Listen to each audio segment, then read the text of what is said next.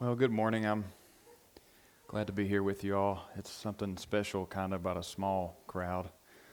Um, let's begin by praying here before we go into the Word.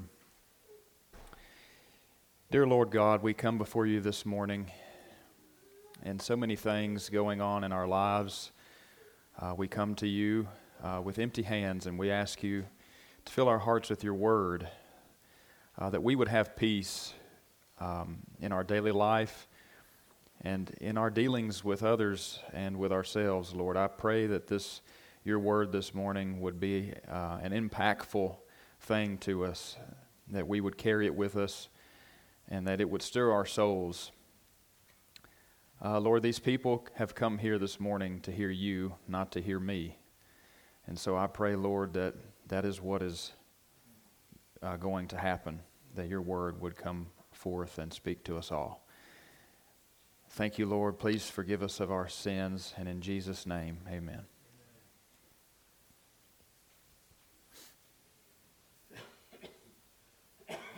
Well, we're continuing our study in the Lord's Sermon on the Mount with a focus on Matthew 5, verses 46 through 48. Now, these verses deal with what it truly means to be a genuine child of God and a genuine follower of Jesus. These verses are a litmus test on whether or not you are a true believer or not.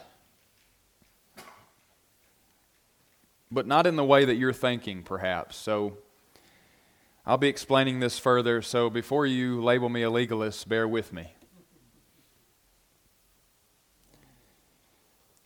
Let's read the word here. We're going to read from Matthew 5, verses 43 through 48, and as I said, with an emphasis on the last three verses. Ye have heard that it hath been said, Thou shalt love thy neighbor and hate thine enemy.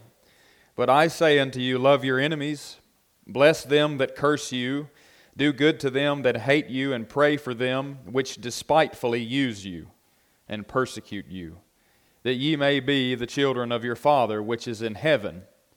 For he maketh the sun to rise on the evil and on the good, and sendeth rain on the just and on the unjust. For if ye love them which love you, what reward have ye? Do not even the publicans the same? And if ye salute your brethren only, what do ye more than others? Do not even the publicans so? Be ye therefore perfect I was tempted to just go on to Matthew chapter 6, but, and that's actually what I started doing. I started looking at uh, chapter 6, verse 1, and started preparing, but then as I went on, I just felt compelled to go back. So I can say the Lord guided me to go back to these verses. And He has revealed to me a great deal from these verses. I have been praying for months that God would bring me to a place of peace and rejoicing in Him. And I can say, in experiencing what God has shown me through these verses, that I'm rejoicing this morning. And it feels so, so good. Um, and so, just as in my last sermon when I preached from the same text, I invited you to share in my struggle. Well, this morning I invite you to share in my rejoicing. And I think that um, you'll see why as we continue on here. Because the Lord here reveals all the more the perfection of His love. Well, we have seen thus far in the Sermon on the Mount that Jesus is not putting forth some religious or moral, ethical program. He's not putting forth a list of rules to follow. Many have in error viewed the Sermon on the Mount in that way, but it goes much deeper than that and has a far greater, deeper impact than that. It deals with who man is without Christ and who God calls us to be only by coming to Christ. The Sermon on the Mount is at first very much frustrating to us as it strips away any hope we have of righteousness independent from God. it tears us down in order to lift us up. The sermon reveals a deeper character of God, and it lifts His law high, and it crushes us under His glory.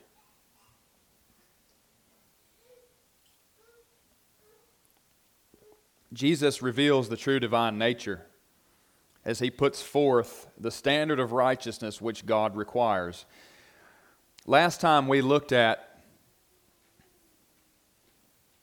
loving neighbor as well as loving enemies as thyself, which is the final of the six illustrations that Jesus uses to correct the, the, the scribes and Pharisees' false doctrine. You have heard it said, but I say unto you, their doctrine had been built and morphed on tradition for many years, and he corrects all of that. He drives home the internal over the external. He drives home the spirit of the law over the letter of the law. So, last time when we looked at loving enemies, loving neighbor and loving enemies, he says, You've heard it said, but I say unto you once again. I want to just review a little from from that last sermon, since it's been a while ago since I preached. You know, that was back in August. Um, so let's review this misinterpretation by the tradition of the religious teachers and the correction by the Lord. And this will, this should set us up well for what I'm going to get into here in just a minute. It's going to set us up for the scriptures we're going to focus on. Well, let's do this review first by looking at the Lord's initial statement here. From verse 43 of, five, of chapter 5. Ye have heard that it hath been said, Thou shalt love thy neighbor and hate thine enemy. But I say unto you, love your enemies, bless them that persecute, bless them that curse you, do good to them that hate you, pray for them which despitefully use you and persecute you. So the teaching of the Pharisees was basically your neighbor is the Jews and you can love them at a distance. Everyone else you're justified in hating uh, because they're not, they're not your neighbor. And so they dropped as yourself, number one. We talked about that. And everyone who was not a Jew, it's okay really just to hate, just to flatly hate. Let's look at the Old Testament command first that, we, that was twisted from Leviticus 19 33 through 34. And it says this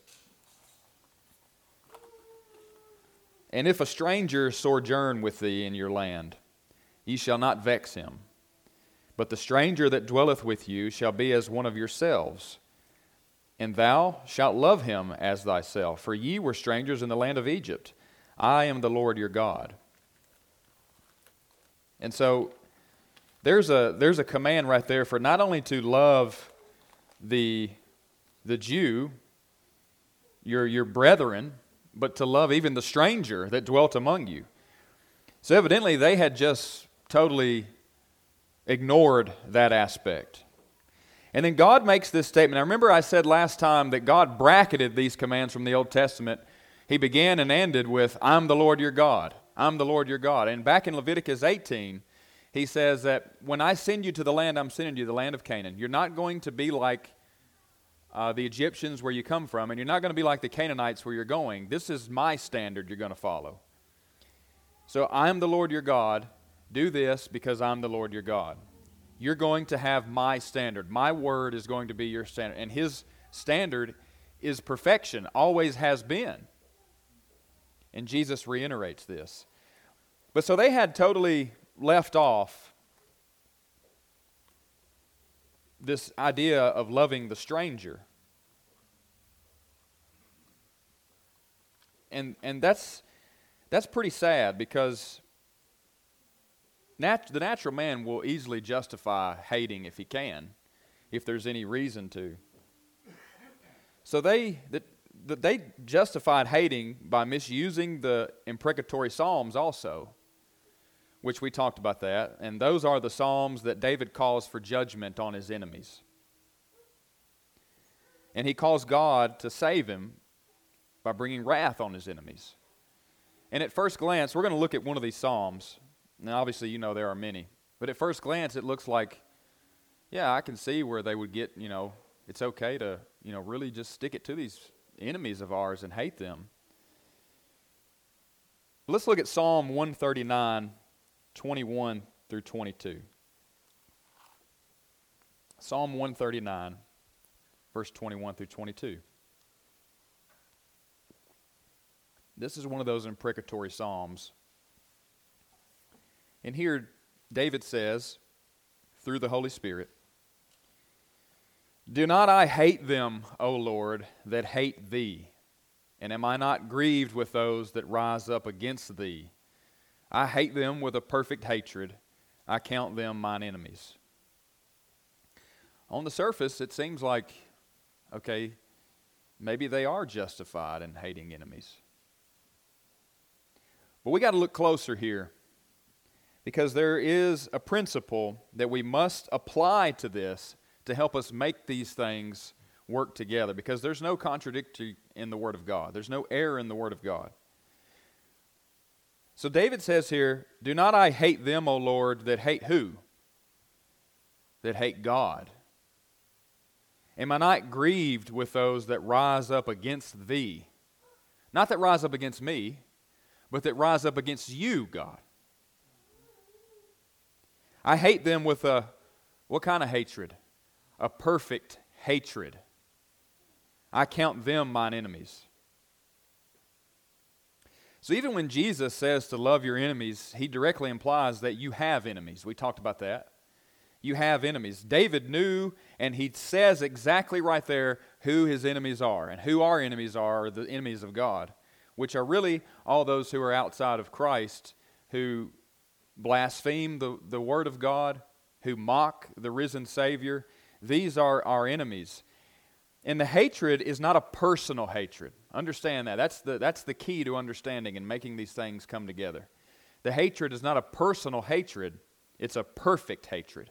David doesn't just hate somebody just because they're not a Jew, or they, he doesn't just hate somebody because they you know, said a bad word to him or hurt his feelings or anything like this. I mean, you can read, you know, throughout First, Second Samuel and, and Chronicles, he was very little concerned about what people felt about him. I mean, of course, it hurt him, but his concern was what they were doing with the name of God. And so our enemies are the same enemies David had. And so, yes, there is a place for that perfect hatred for the Christian. A, a, a, righteous indignation against sin, against the mockery. But that's not how we're to act in our personal relationships. That's not how we're to treat people on a personal level. So we'll see, even in this text that we're going to focus on today, that there is a principle of a judicial side of things and a personal side of things. And this is, this is the judicial. So even back when we talked about um, an eye for an eye, remember that? They were, they, were they were doing the same thing. They were using the principle, the command eye for an eye, to justify their personal vendettas against people. But the eye for an eye is a good law. That was, that was in the Old Testament and put there uh, uh as a judicial thing to bring uh, a, a right punishment for the crime, equal justice. But it's for the law courts. That's how the, there was a judge there. Remember, we talked about that in that principle of eye for an eye. Not to have a personal vendetta against people. And so they were misusing this. They were misusing the imprecatory Psalms. They were just totally negating Leviticus 19. And Jesus corrects that.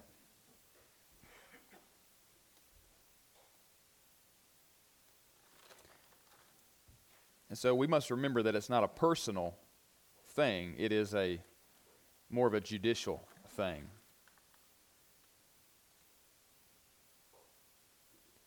The call to love enemies we talked about last time is an important one. Remember, God said back there in Leviticus 19 to love the stranger that dwelt among you because you were a stranger in Egypt.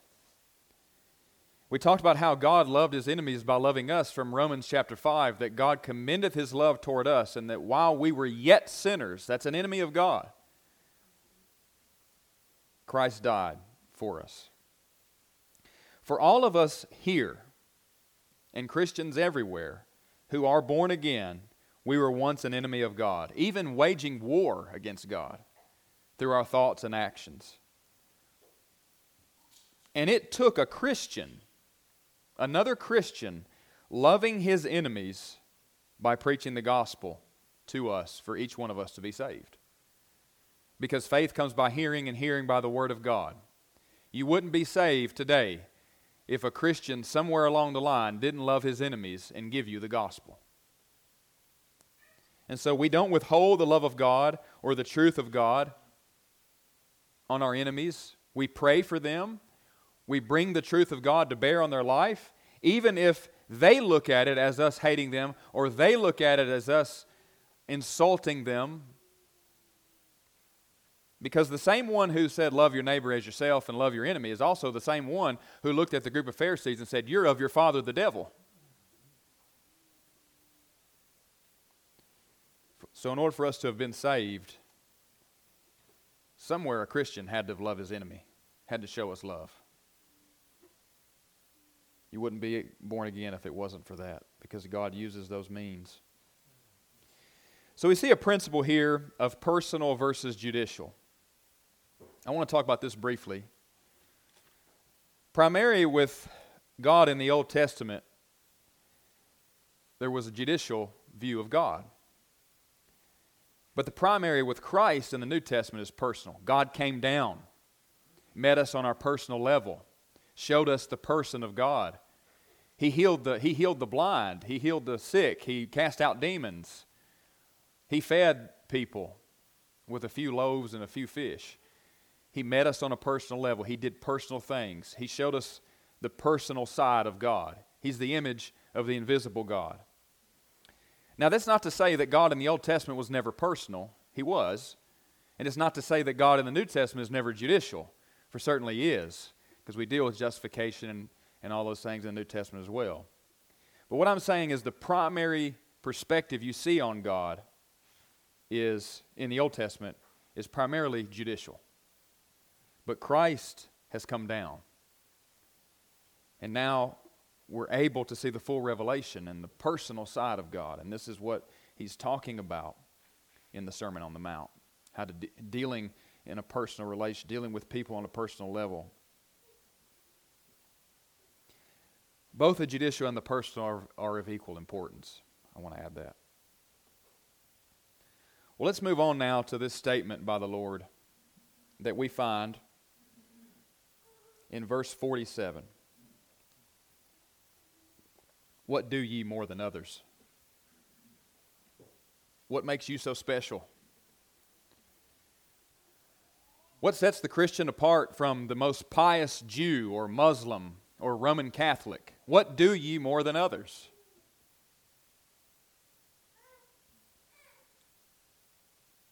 You see, the last few verses here in Matthew 5 re- reveal, and listen, church, this, this is important. The last few verses in Matthew chapter 5 reveal an essential element to the gospel that is too often overlooked. That the gospel of Jesus Christ is paradoxical, meaning that there's an apparent contradiction in it from beginning to the end. Not really, but an apparent one. This is brought out when the man Simeon, who's seeing the baby Jesus in the temple, scooped the child up and held him up and said, This child is set for the fall and the rising of many in Israel. You see the paradox. This child is set for the fall and the rising of many in Israel. This is an essential element to the gospel that it's paradoxical in that way. The gospel always does these two things. Always, when it's preached. Anywhere and everywhere. Always does these two things. It crushes and it lifts up.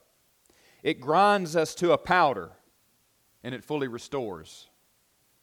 It teaches us we must lose our life before it can be saved. Before there can be a new birth, the old man has to die. And the gospel doesn't just do this once. It does this upon salvation and it continues through sanctification. As Paul said, I die daily. Is there anything? I mean, we've gone through the Sermon on the Mount. I'm, I mean, I'm sure you guys have read it on your own many times. If you've been a Christian long enough, if you haven't, start reading it. Is there anything more discouraging or more frustrating than the Sermon on the Mount? Think about it. Seriously. We go through all this. God revealing his deep divine character here. The character that he says we should have if we're his children. And he finishes this section with okay, be perfect. For your Father in heaven is perfect. You have to be perfect. He says there, What do you more than others? We go through all this. Okay, it's not just your, okay, you don't murder. Okay, well, great. But you would if the law didn't, didn't restrain you from that. And if you've ever been angry with your brother without a cause, you've already committed murder in your heart. Oh, you don't commit the act of adultery? Well, that's good for you. But he says, if you've ever looked with lust, you've already committed adultery. You're guilty. You're culpable.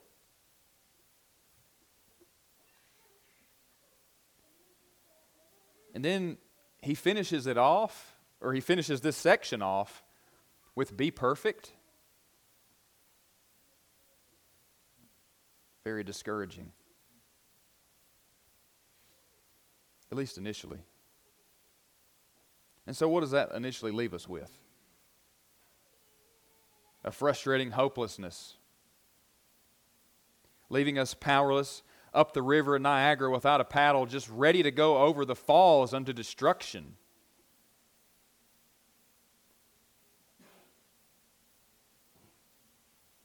Yes, this message brings us to the end of ourselves, powerless and helpless. The Sermon on the Mount damns our every effort before we even begin and leaves us feeling that our situation is utterly impossible. So, if you're today looking at the Sermon on the Mount as a mere religious program or a moral list of ethics for you to complete and then check off, the only thing I have to say to you is good luck. It's not going to work.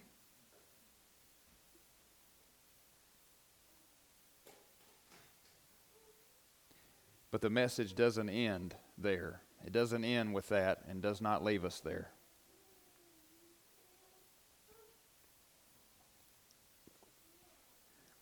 Here's the principle of the paradoxical gospel again. Because at the same time, as frustrating and as, as discouraging the Sermon on the Mount is, there's very little that's more encouraging. At the same time, the Sermon on the Mount encourages us, for it calls us to a high calling. That's what this is. It's a calling to a high level of righteousness. It's a, it's a high calling. It calls us to perfection. And here is where the Lord steps in to rescue us because we now see that all the Lord has been saying here in this entire sermon, this is what He's calling us to be. It's not saying this is what you are, but this is what He's calling us to be. And this is what He's making us to be. And there you see the doctrine of sanctification. This is what He's making us to be. This is what you're going to be like. These things, if you're a child of God, this is, this is your end result. This is what you're going to be like. All these principles throughout the Sermon on the Mount going the extra mile, loving enemies, loving your neighbor as yourself, understanding sin on a deep thought basis. All this time, through this message, the Lord reveals what we must be, and we're devastated. We look at this and it just devastates us and crushes. I could never be that. I'm hopeless. What's the point?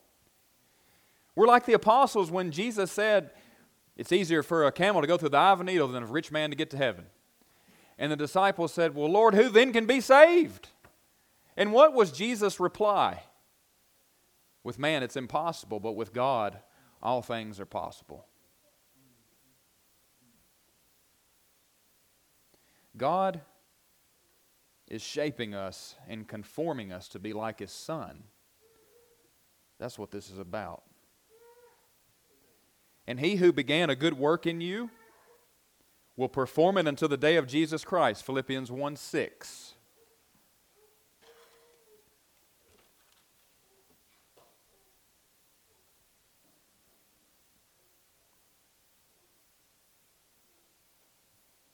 This is an amazing truth that really is meant to, the Sermon on the Mount, that is, really is meant to show us who we are and what God's calling us to be. This is a, a way that the Word of God and the gospel is showing how Jesus is lifting us up from the miry clay. That we were never even close to these things. I mean, we would we'd read the first few verses of the Sermon on the Mount and be like, ah, what's the point? I can't even I can't even do number one. Well, let's look at what we are called to as Christians and what amazing righteousness God has given us by clothing us with the righteousness of Christ. And remember what he said previous in the Sermon on the Mount Blessed are those who thirst and hunger for righteousness, for they shall be filled. And this is that filling up.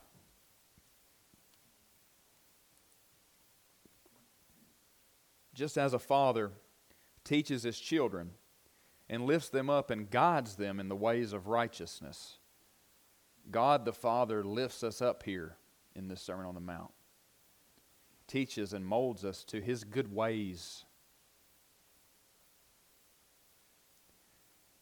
The father aspect is truly the key in understanding all of this. We're going to get into that more in a minute. But remember when I talked about God dealing primarily in judicial and personal, those how those things are different. I'm not trying to say that's all that God does or anything like that. Don't misunderstand that. Um, but you know, in the Old Testament, I don't know that God was very much called Father. But Jesus makes God personal to us. In this sermon that he's given, this I mean, he's lifting us up, but he's at the same time crushing the self-righteousness.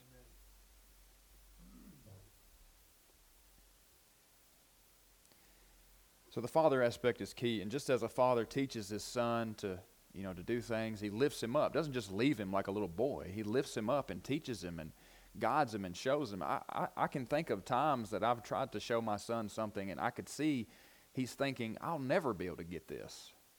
I'll never be able to do that. I'm not strong enough. And isn't that what we think when we look at the Sermon on the Mount? But he's not going to just say, hey, love your enemies, good luck, and walk away. No, he's loving, and a, he's a loving father, and he's going to show us how to do that, and he's going to train us and teach us how to do that. And he's going to be long suffering with us and how we learn to do that. Praise God indeed. Let's look at some verses on this call to perfection through some other scriptures. Genesis 17 1. And when Abraham was 90 years old and nine, the Lord appeared to Abram and said unto him, I am the Almighty God. Walk before me and be thou perfect. Call to perfection right there, straight to the beginning, back in Genesis, the, the father of the faithful. He calls Abraham to a perfection. Genesis 17 1.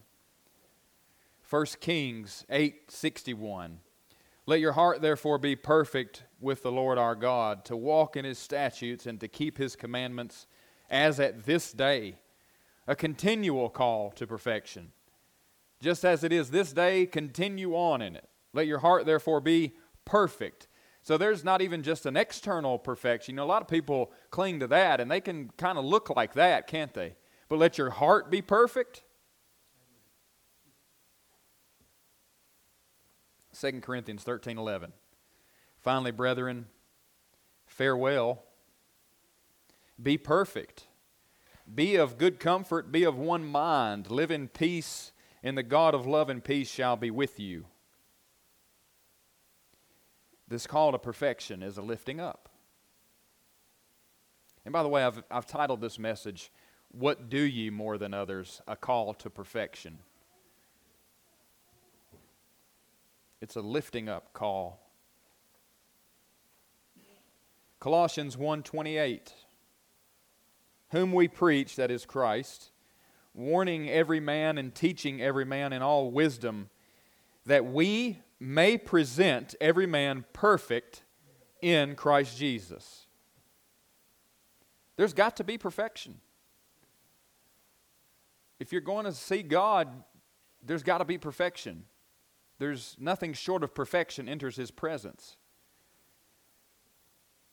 But he's going to present you perfect.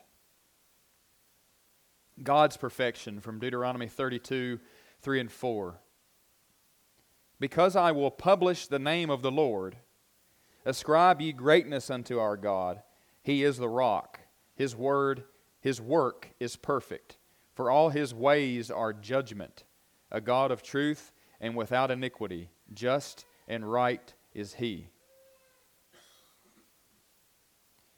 We are called to be like God, to have the divine character. We're not called to be ju- just moral men, but we're called to perfection. This is a big time lifting up. and though I realize and confess myself, like many of you, I have not attained to perfection. But I am called to perfection, and the Father is working that perfection in me. Because He is not just God to me, it's not just the judicial, but He's Father. He's also Father.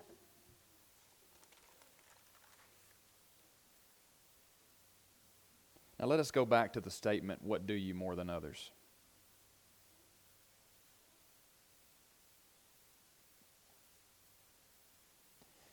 The verses say, For if ye love them which love you, what reward have ye? Do not even the publicans the same? And if you salute your brethren only, what do you more than others? Do not even the publicans so? Be ye therefore perfect, even as your Father in heaven is perfect. What do ye more than others? What sets the Christian apart? I think, and I, will I'll tell you this that um, in preparing for this, um, the teachings from Dr. Martyn Lloyd-Jones really helped me. But as he says there, people have really, it, it's a tragic thing that people have really diminished or forgotten the uniqueness of what a Christian is. So let's consider the uniqueness of the Christian. What do you more than others? And there's a litmus test here whether you're really in the faith or not. Many think that the Christian is a just a man who makes a great effort to be good, moral, kind. If this is your notion of who a Christian is, please throw that out. For after all, there are many moral and upright people who flat out reject Christ. Or there's many moral people that may give Christ lip service, but they're not truly His.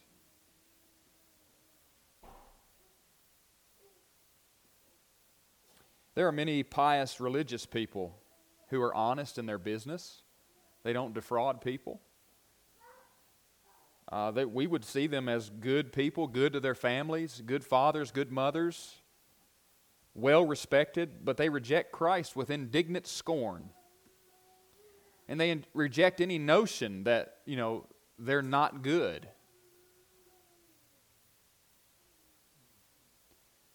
But the Christian, the uniqueness of the Christian is the Christian does what good men can't do. The Christian does things that these good men cannot do. The statement, What do you more than others, is said in another way back in verse 20. unless your righteousness exceeds the righteousness of the scribes and Pharisees, you will no wise see the kingdom of God or enter in.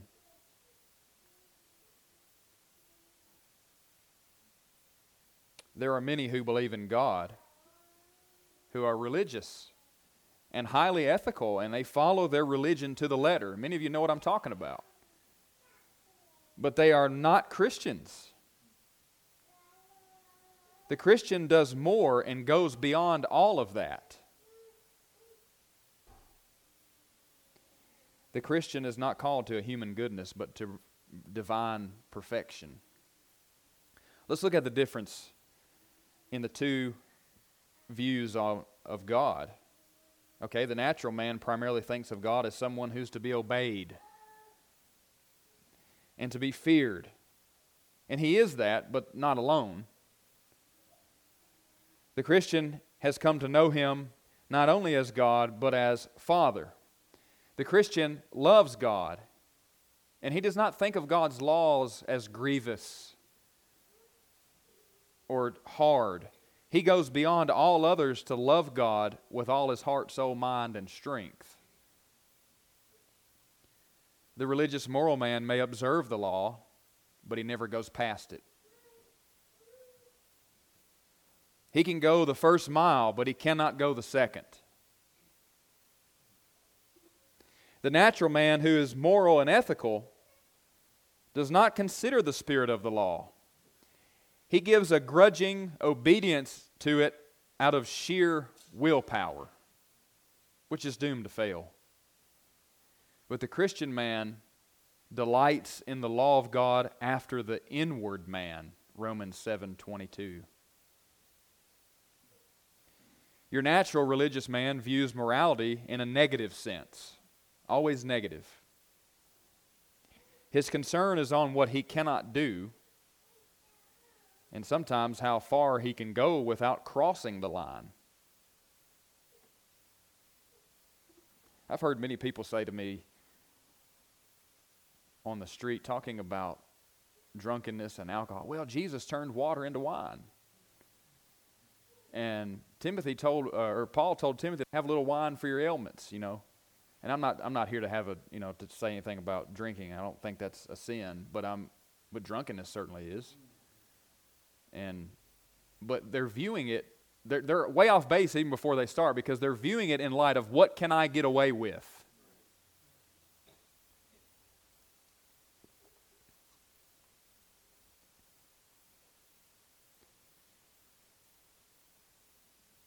His the natural religious man is he's, his concern is on what he cannot do and sometimes how far he can go but the Christian has a positive view on morality and a positive hunger and thirst for righteousness. A thirst for the person of God. The religious, natural religious man can't do that. The Christian has this hunger and thirst for righteousness to the point of seeking after God's person and knowing that God says He's a rewarder of those who diligently seek Him.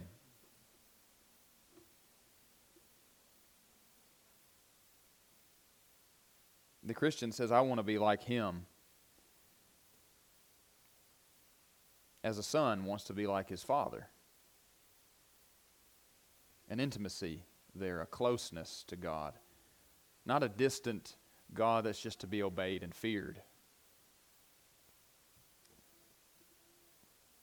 The natural religious man views sin in terms only of actions. But the Christian views sin on a deeper level. Like his father, he looks also at the internal, the thoughts, the heart. And didn't Jesus get to this? He, this is what he was saying to the Pharisees. You're only looking at the external. But it's got to be deeper than that the natural man views himself as basically good. Oh, he might admit that, you know, he doesn't have everything right. He may say, you know, I, I make some mistakes here and there, but I'm, I'm pretty good.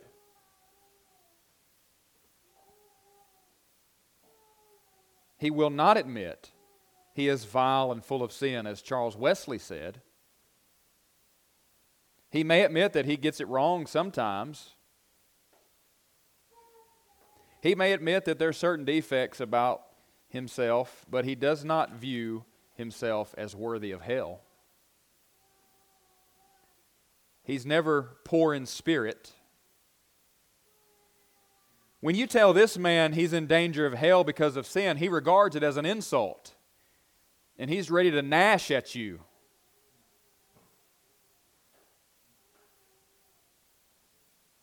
Because he's highly offended. Because you've have, you have condemned his every effort to be good. You're saying that I can't, man, look at the things I've done. You're saying that I'm a sinner? I deserve to go to hell? That, he takes that as an insult. Did not the Pharisees take this as an insult when Jesus was dealing with them?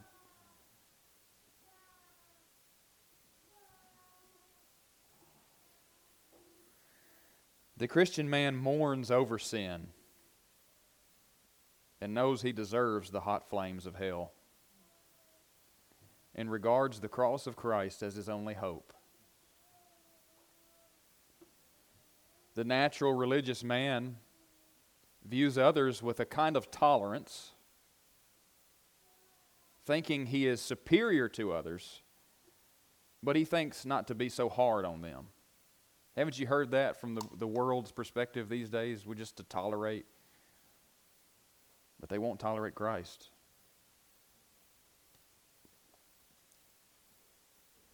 The natural man, he, view, he views people to be tolerated, not to be too hard on them, be nice at times, but he, he can't do what the Christian does. The Christian views others, even his enemies, as sinners in need of a Savior.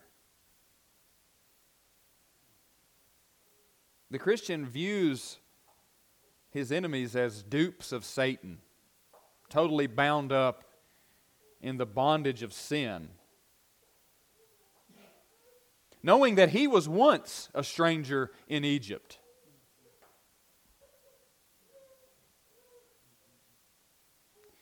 The Christian does everything different.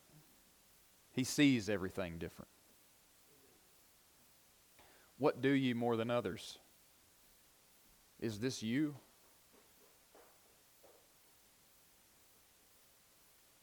The religious natural man faces tribulation and suffering with a kind of dignity and a calm resignation. But he is always negative and merely holding himself in check. And is this not to look good in front of others too? The Christian man, though he rejoices in tribulation, because he sees a hidden meaning in the suffering, he holds to and believes that all things work together for good to them that love God and who are the called according to his purposes. In suffering and tribulation, you see, the Christian can do something the religious man can't.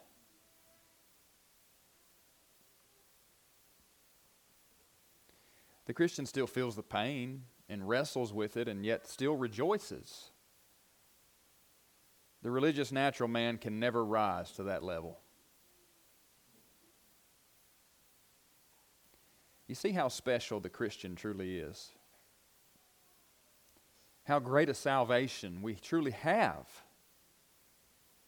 How great a righteousness we're given by Christ. Now, there has never been a natural man that loved his enemies. No matter how religious, he can't do it because he doesn't, he doesn't possess the divine character. God is only God to him, he's not Father. We see this judicial and personal con- contrast played out again. The judicial side of God may be believed on, the religious, the natural religious man believes on that part of God. But Jesus came to make God personal to us. and make him truly our Father. And so the non Christian doesn't believe Jesus is God.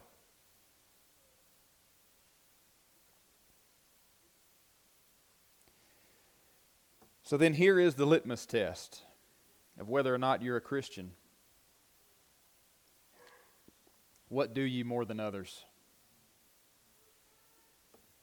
I'm not asking you whether you live a moral life, whether you attend church on a regular basis or pray every day. Many people do this and reduce Christianity to this, but that's not the, that's not the summation of Christianity. Is there anything special about you?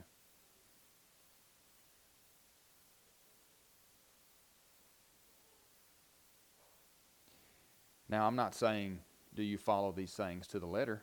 I'm not saying, do you, are you one? Remember, we can't get caught in this trap because our natural minds so desperately want to go there. We can't get caught in this trap. Well, you know, love your enemies. I'm not doing that perfectly, so, I mean, maybe I fail the test. Now, is there, is there something special about you? Think about this. Now, many people pray every day, they go to church, they've been baptized. But that's not what we're talking about. What do you more than others? That's what we're talking about. Is there anything of your Father in you? Sometimes we may see children and say, well, there's not an exact resemblance to their parents. But we look closely enough, we say, well, I can see, you know, he looks a little bit like his dad there, he looks like his mom, or what have you. Is there any resemblance?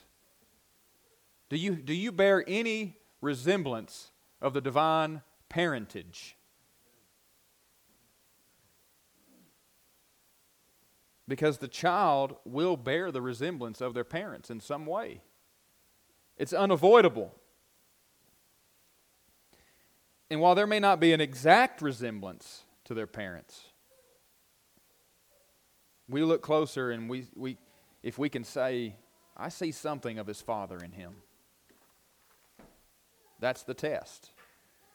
If God is your father, something of the divine character is there not just on the surface, but internally.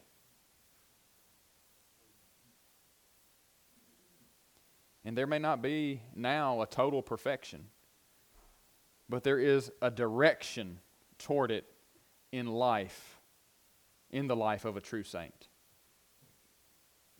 Here, here at this point is where the gospel either tears you down or it lifts you up. The gospel is paradoxical.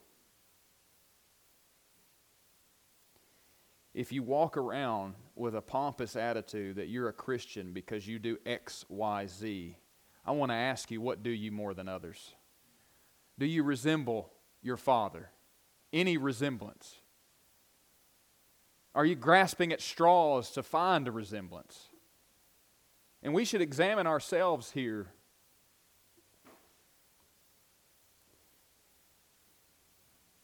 this word is discouraging and encouraging at the same time. For those of us, if you are a child of God, what's the patron? What, what's the, the, will you say, okay, it's breeding? I, I come from a Christian family. What is the breeding? You must be born again. That's the breeding. That's the parentage.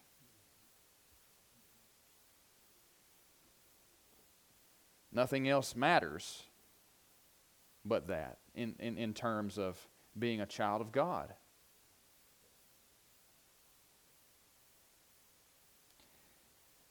We can't be too proud to examine ourselves. We can't walk around thinking that, you know, pride cometh before the fall. And so I leave you with this, the final thing. If you salute your brethren only, what do you more than others? Do not even the publicans so? These religious people who thought they were good? You salute your brother, uh, just the people who are your friends, the people who do who have something to offer you. You salute them. This word salute there in the Greek, I forget how to say it in the Greek, but it basically means to to to to give a good greeting, to to welcome them. What do you more than others? Even the sinners do that, he says. And then this call to perfection.